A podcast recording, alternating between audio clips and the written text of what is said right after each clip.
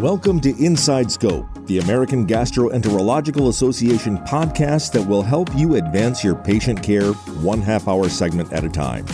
Join us to hear from the experts, learn new skills, and stay abreast of changing best practices.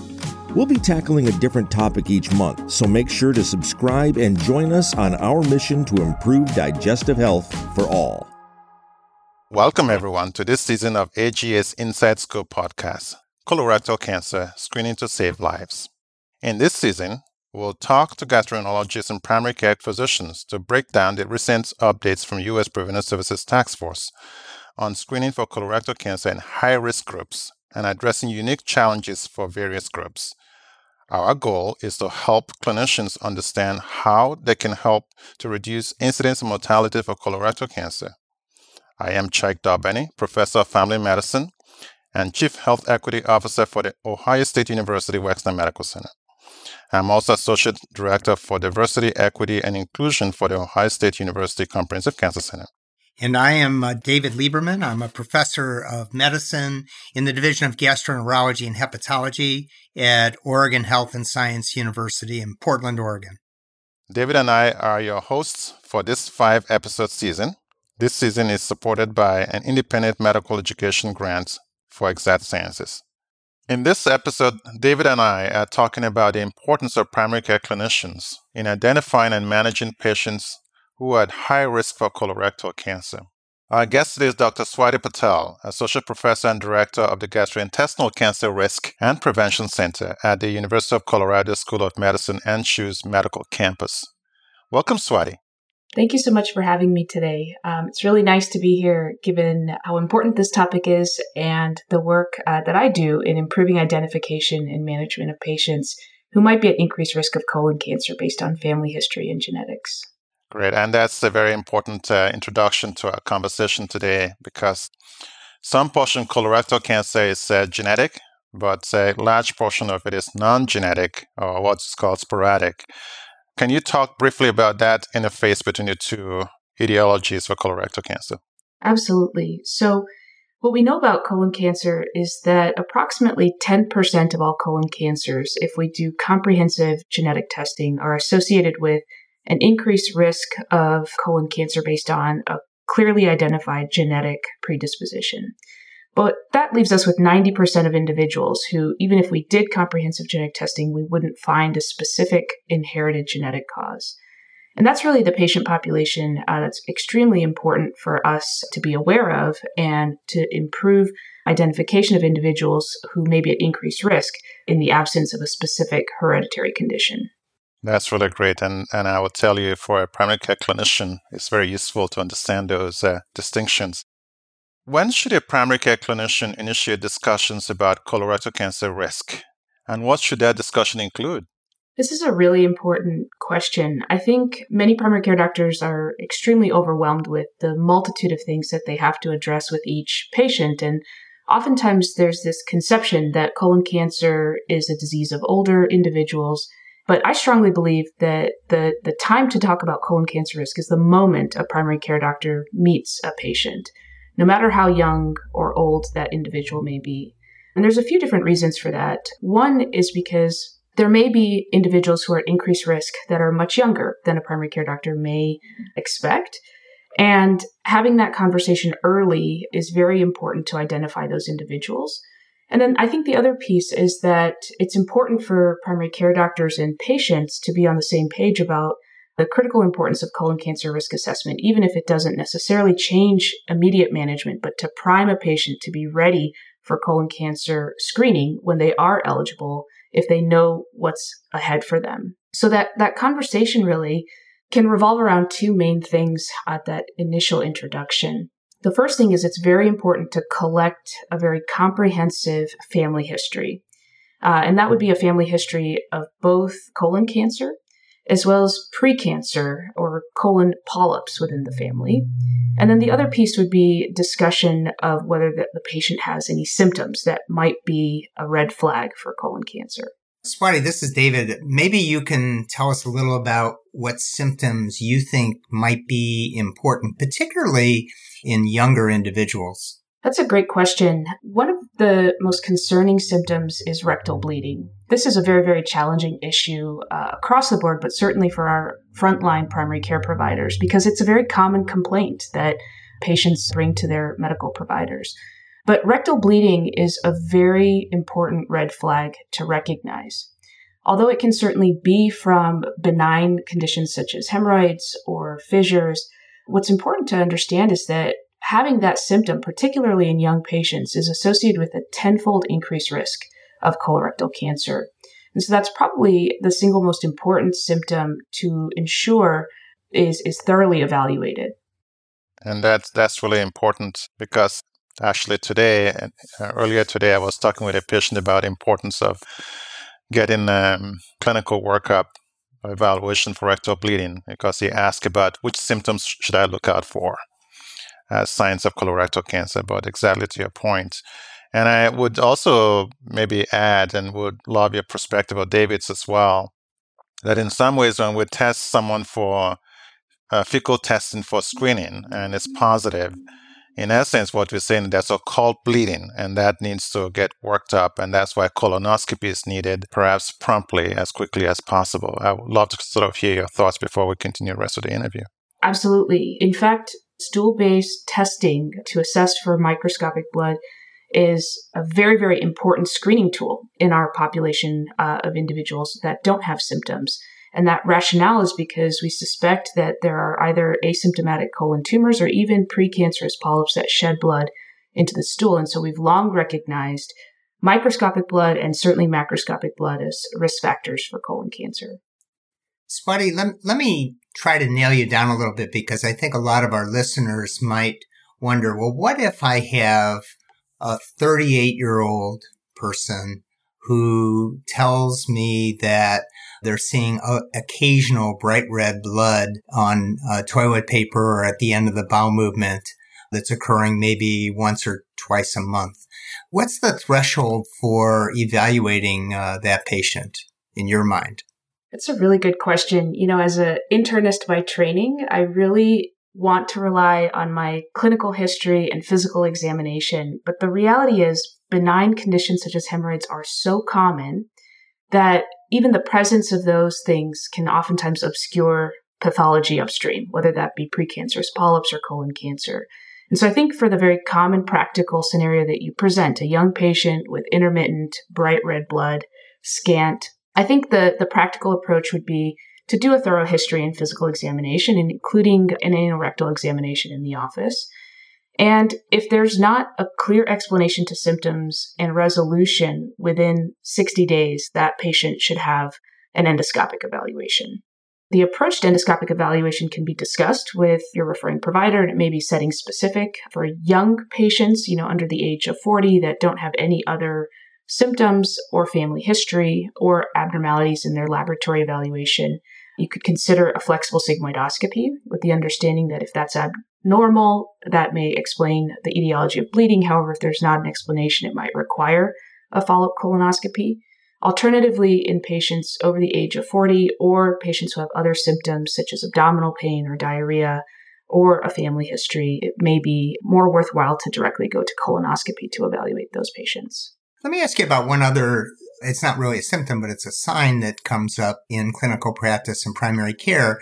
I draw some blood on my 40 year old patient and I see that the patient has very mild anemia, which is microcytic, and I check a ferritin level and it's lower than normal. What do I do in that situation? So you describe a scenario consistent with iron deficiency anemia. Again, there's really strong evidence that the presence of iron deficiency anemia, particularly in young patients, is strongly associated with colon cancer, up to a tenfold increased risk compared to those without iron deficiency anemia, and that's controlling for a variety of other clinical factors. This is a challenging scenario because certainly, for instance, young women may have iron deficiency anemia for other reasons, uh, such as menses, or individuals who have dietary restrictions that may have alternate explanations. But with that said, an individual that you describe, a young patient particularly who has a low ferritin, is anemic, microcytic, uh, should have a thorough evaluation to exclude colorectal cancer if there's no alternate explanation that uh, has already been identified. Those are really important points uh, that David brought up. And Swati, thank you so much for providing such clear explanation for our listeners to guide clinical decision making. Uh, really important. Thank you. As we continue the conversation, I want to come back to perhaps where we started, which is about the scenarios of family history, sometimes genetic risk, but family history in general. This is a moving area sometimes because the, you know we, we had thresholds that have been removed in terms of the age uh, of the family member. But let's talk a little bit uh, more specifically about uh, family history of colon cancer. You can take it together or separately, or precancerous lesions or polyps. How would that affect risk and even the recommendations for screening? So, we talked about the 10% that have a clearly identified genetic condition that we can diagnose on germline genetic testing. If we put those individuals aside, there's an additional approximately 25% of individuals with colon cancer that have some family history. Whether that's an inherited issue or shared environmental risk factors is not entirely clear, and it's likely a combination of those things. But the reality is that individuals who have a first degree family member with colon cancer, no matter how old or young that colon cancer diagnosis is made, have an over twofold increased risk of developing colon cancer. If that first degree relative is young, under the age of 50, that risk actually goes up to almost fourfold. And so, based on this kind of clear increased risk, multiple professional medical societies recommend that individuals who have a first degree family member diagnosed with colon cancer should be screened earlier and should undergo screening more frequently than individuals who don't have a family history. And so that means really, if we look at the National Comprehensive Cancer Network or the United States Multi Society Task Force, to initiate colon cancer screening at age 40. What's interesting is that we know for the most part that cancers develop from precancerous colorectal polyps. And although not all polyps grow and turn into cancer, we know that there's a subset of polyps that have already progressed to a certain degree and are essentially considered the immediate precursors to cancer. And that's what we refer to as advanced colorectal polyps. That includes polyps that are larger than a centimeter, those that have high grade dysplasia or villous architecture, or sessile serrated lesions that have any dysplasia. These are really the high risk polyps that have a strong chance of growing and turning into cancer. And studies have actually shown that these polyps actually confer the same risk to first degree family members as cancer. So those that have a first degree relative with an advanced polyp have a twofold increased risk. If that polyp is diagnosed at a young age, first degree family members have an almost fourfold increased risk. And so intuitively and accordingly, our professional societies essentially recommend more intensive screening for individuals with the first degree relative with precancer as well as cancer. Thank you. And this is another area in which it can be challenging to advise patients on what to do next. And clearly, genetic counseling and other things can be helpful in, in sorting through the um, challenges. I do have maybe a couple of additional questions, if I may bring those up. Clearly, the number of family members who are affected, you know, biological relatives who are affected, also will increase risk. The other question that could be trickier for clinicians, primary care clinicians, is what if it's a non colorectal cancer history in the family? Are there certain cancers that may also increase risk even if it's not colorectal cancer? That's a great question. Uh, the field of genetics is rapidly evolving, and our understanding of these syndromes and the cancers associated with them continues to evolve. What I will say, and what I really talk to my trainees about, is it's really, really challenging to grasp the detailed criteria for every single syndrome out there, all the different cancers associated with each syndrome, but to try to just keep in mind a few simple red flags for these genetic syndromes or hereditary syndromes. One is if you encounter a family with early age onset diagnosis of any cancer, solid tumor, whether that's colon, breast, ovarian, etc. The other is if there's a strong family history of cancers, particularly on one side of the family, particularly if any of those cancers are occurring at young ages. And then when you encounter a family where there's individuals who've had multiple primary cancers, so a colon cancer and then years later an ovarian cancer. So those can be happening at the same time, synchronous cancers or metachronous cancers that happen at different times.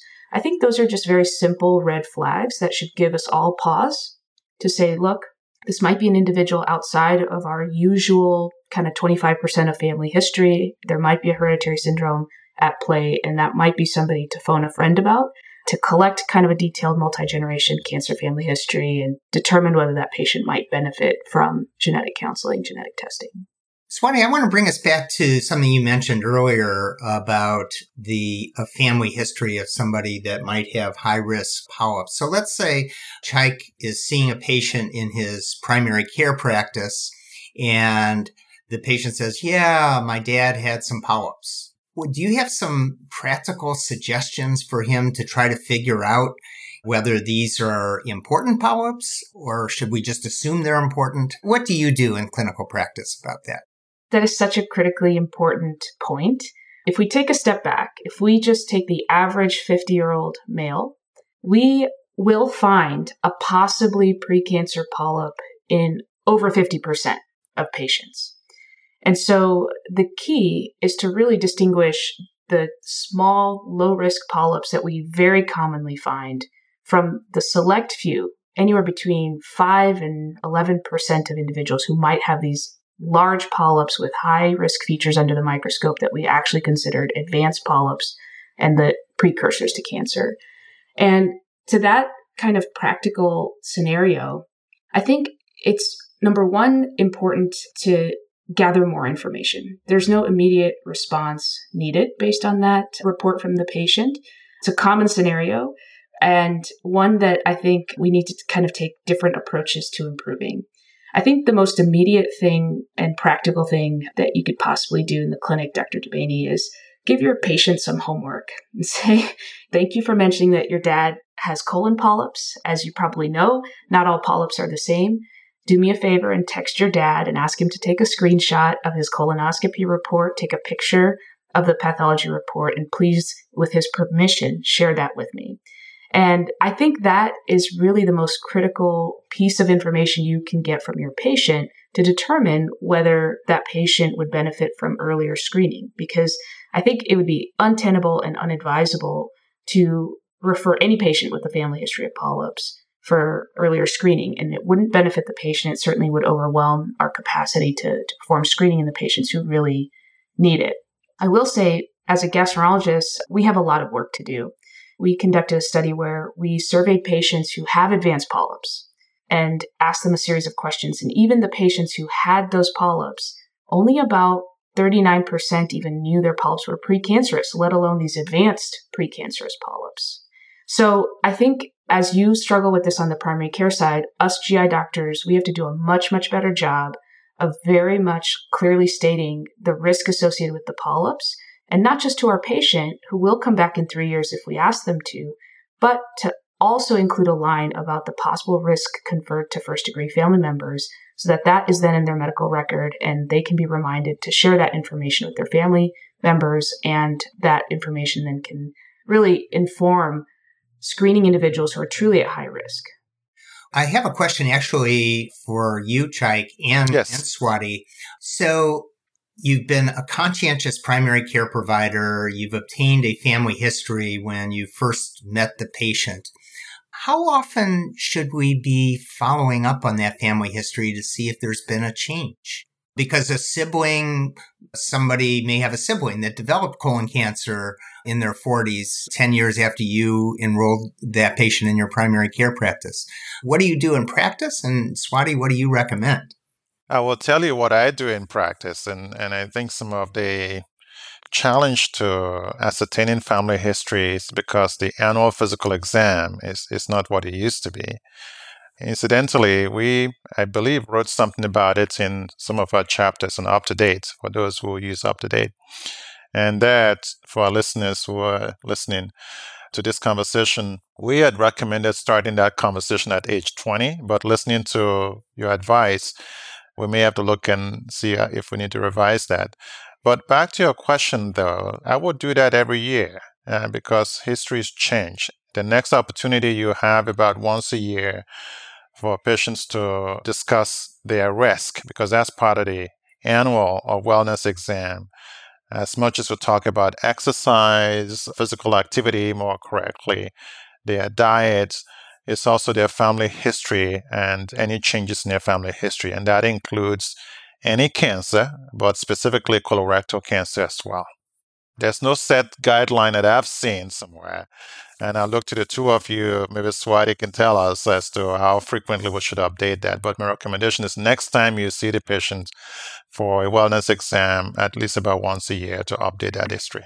I wholeheartedly agree with that. And I might be controversial in putting out a call to action. It's 2022. People update their statuses online with every meal they have and photographs to go with it. I think this is a great opportunity for us to engage with our patients and empower them to continually update this and take the burden off of the primary care doctor to add this to the long list of things that you review annually, but to leverage our electronic health records to really emphasize the importance of patient entered information. And so I think it's something that we have not taken advantage of with these large EHR systems that we have, but would be a great opportunity to empower our patients to keep it continually updated, just like they keep their social media continually updated. And I think to that point, if if there's a change in your history, to go in and update your history at that point, and not to wait for the doctor's visit. Well, maybe as we wrap up this conversation, Swati, you can kind of give us some take home points about practical steps that everyone can take to improve the identification and evaluation of high risk patients? Absolutely. So I think I might close the conversation the way we started it. I think one of the most important messages is that we should all, primary care as well as subspecialists, be talking to patients about colon cancer risk the moment we meet them. And that can be a brief conversation collecting red flag family history as well as red flag symptoms. I think the other kind of very practical piece is to appreciate that family history of advanced polyps confers the same level of risk as family history of cancer. And this is a challenging situation because many people have low risk polyps. And so it's finding kind of the high risk diamond in the rough, if you will. But really kind of clarifying to patients that not all polyps are the same and asking them to retrieve records of family members' polyp history, pathology results to review. And sometimes giving patients homework can really empower them to understand how critically important this information is in their clinical care as opposed to just reflexively ordering colonoscopies on individuals. And then I think it's an important call to action as we think about how we approach reducing risk in our patient population, whether it's your primary care panel, whether it's a larger system really thinking through multidisciplinary ways to leverage some of the technology that we have available to us, electronic health records, to not only collect some of this information and be a storage unit for some of this information, whether it's family history, whether it's laboratory data, but to convert that into easy to use clinical decision making tools. That for instance if a patient does enter new family history that potentially you know trigger an alert based on current guidelines i think we have a lot of work to do in that field but could be a way to really streamline and automate action on some of this important information and relieve the burden from the individual provider and the individual patient to address it well thank you for those really important critically important uh, points about addressing risk high risk patients or people at high risk for colorectal cancer and getting genetic history. I would add that this is particularly important area for people from racial and ethnic backgrounds, minority backgrounds, because uh, the absence of good family history could potentially put people at preventable risk from not detecting colon cancer earlier, because knowing so could allow you to get screened earlier. So thank you so much. And uh, David, I appreciate your contributions and points as well.